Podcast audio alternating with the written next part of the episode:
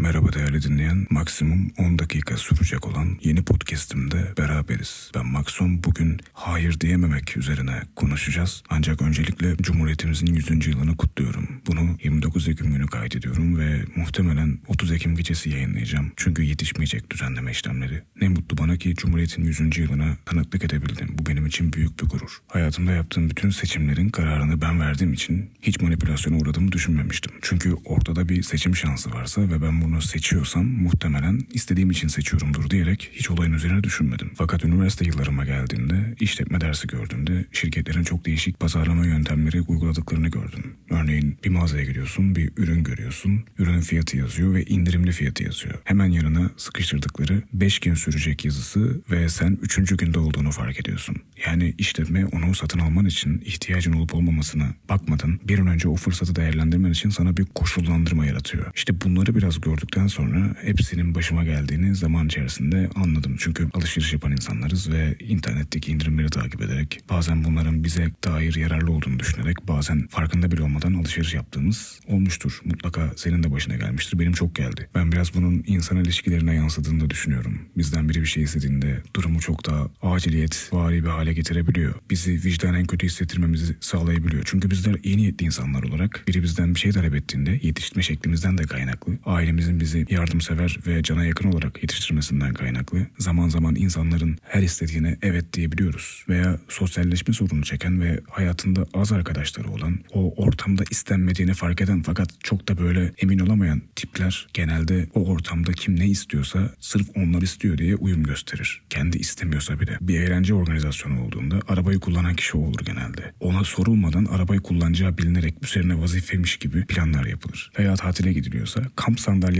birinde ise, şu an çok farazi örnekler veriyorum, kimse sormaz getirip getirmediğini. Zaten getiriyorsun değil mi diyerek herkes planı o ve onun sağlayacağı faydalar üzerinden yapar. Kişi burada ihtiyaç duyulan, aranan kişi formunu benimsediği için aslında kendisinin kullanıldığının farkında olmaz. Veya az önce söylediğim gibi farkında olabilir. Arkadaş ortamı bozulmasın diye ne yazık ki bunu sürdürür. Bunu sürdürdüğün sürece hem iş hayatında hem aşk ilişkilerinde ne yazık ki değersizleştirilen taraf olacaksın. Çünkü insanlar kararlılık gösterdiği konularda öne çıkarlar. Bir karakteri var deriz, bir duruşu var deriz. Bu çok etkileyici bir tutumdur. Dünya liderleri karakterleri ve duruşlarıyla insanların gönlünü cezbederler. Bu duygusal ilişkilerimizden tut, ailevi ilişkilerimize kadar hepimiz bir duruşu olan, karakteri olan insanlar severiz. Sen her şeye onay verdiğinde, istemediğin halde bir şeyleri yaptığında bazı işler vazifen haline dönüşüyor. Çünkü hiç kimse sanmıyorum ki kendi yararını gördüğü birini hayatından çıkarsın. Onu kullanmaya devam eder. İşi görülüyor ve işi görülen insanlar genelde işini gören insanları yanından uzaklaştırmak ister.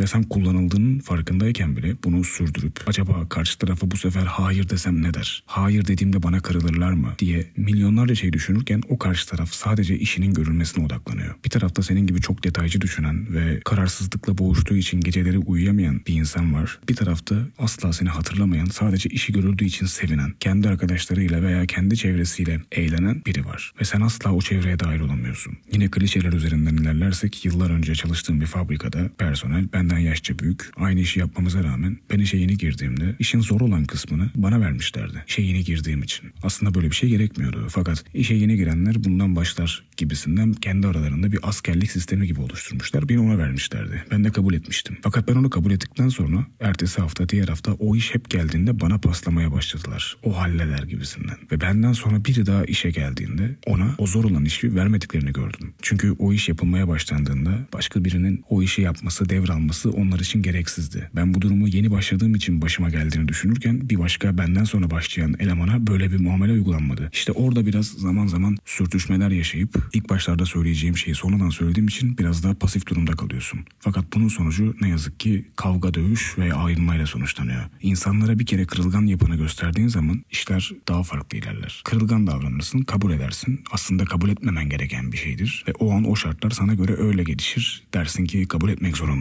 Fakat bunu çok uzun sürdürdüğün an yaptığın her şey senin üstüne kalıyor.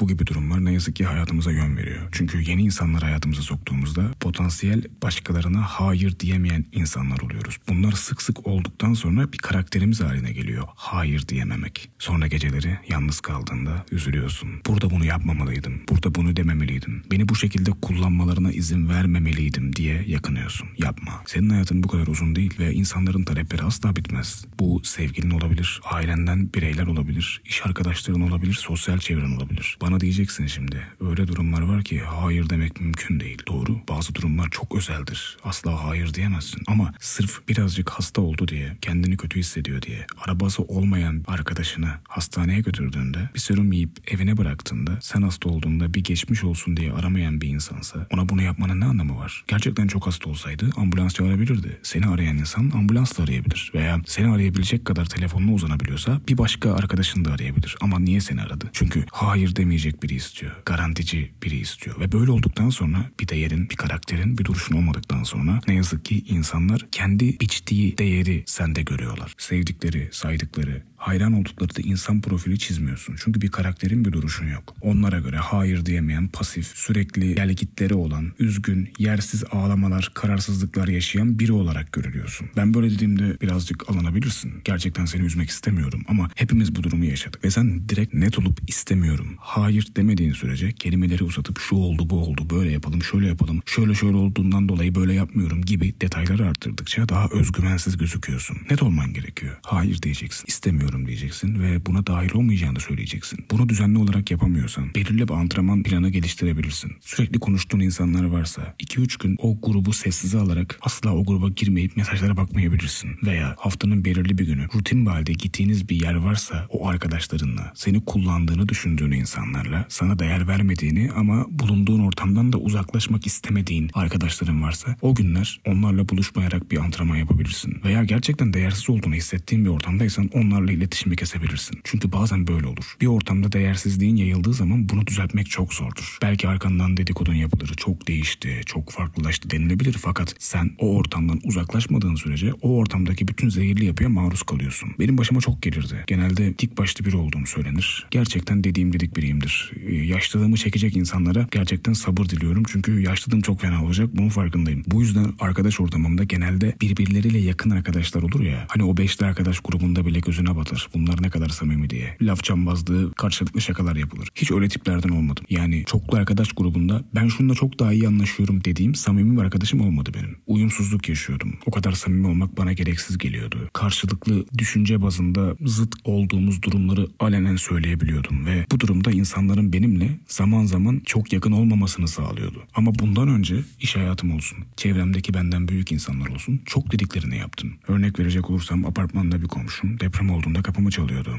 Bir süreden sonra yaşlı olduğu için pazara gitmemi istedi. Üçüncü sefer çocuğu hasta olduğu için eczaneye gitmemi istedi. Dördüncü sefer de bahçede yılan gördüğünü söyledi. Bunu öldürmemi istedi. Yok artık deyip kapıyı yüzüne kapattım. O günden beri benden bir şey istemiyor. Üç beş kere daha kapımı çaldı. Fakat evde olduğumu bildiği sürece kapıyı açmadığımda zamanla anladı. Kendisinin bazı durumlarda bana karşı çok ısrarcı olduğunu. Bu arada sürekli yüz yüze geldiğin insanlar biraz tavır yapabilirler. Gözlerini kaçırırlar. Sert sert bakarlar. Bunlar gelip geçici şeyler. Bazı insanlar kendi işlerini görecek başka insanlar bulabiliyorlar. Hala hayır demeyi bilmeyen birçok insan var ve onların çevresinde yer alıyor. Tek sen değilsin. Sen hayır demeyi öğrendiğin zaman veya onlara sert bir tavırla bir şey yapmayacağını söylediğin zaman zamanla bunun farkına varıyorlar. Benim arkadaşlarım ben uzun yıllardır tek yaşadığım için kendi evimde çok rahat gelip gidiyorlardı. Evi böyle bir ardiye olarak görüyorlardı. Biz içelim takılalım, kalacağımız bir yer var gibi. Bir süreden sonra bu bana batmaya başladı. Bu yüzden gelmeyin diyerek telefonu kapattığım çok oldu. Böyle çok daha örnek verebilirim. O arkadaşlarımın bazıları benimle muhabbet etmeyi kestiler. Giden gider. İnsanlar yalnız kalmak istedikleri için arkadaşları tarafından terk ediliyorsa demek ki hayatımda olmaması gereken insanlardı.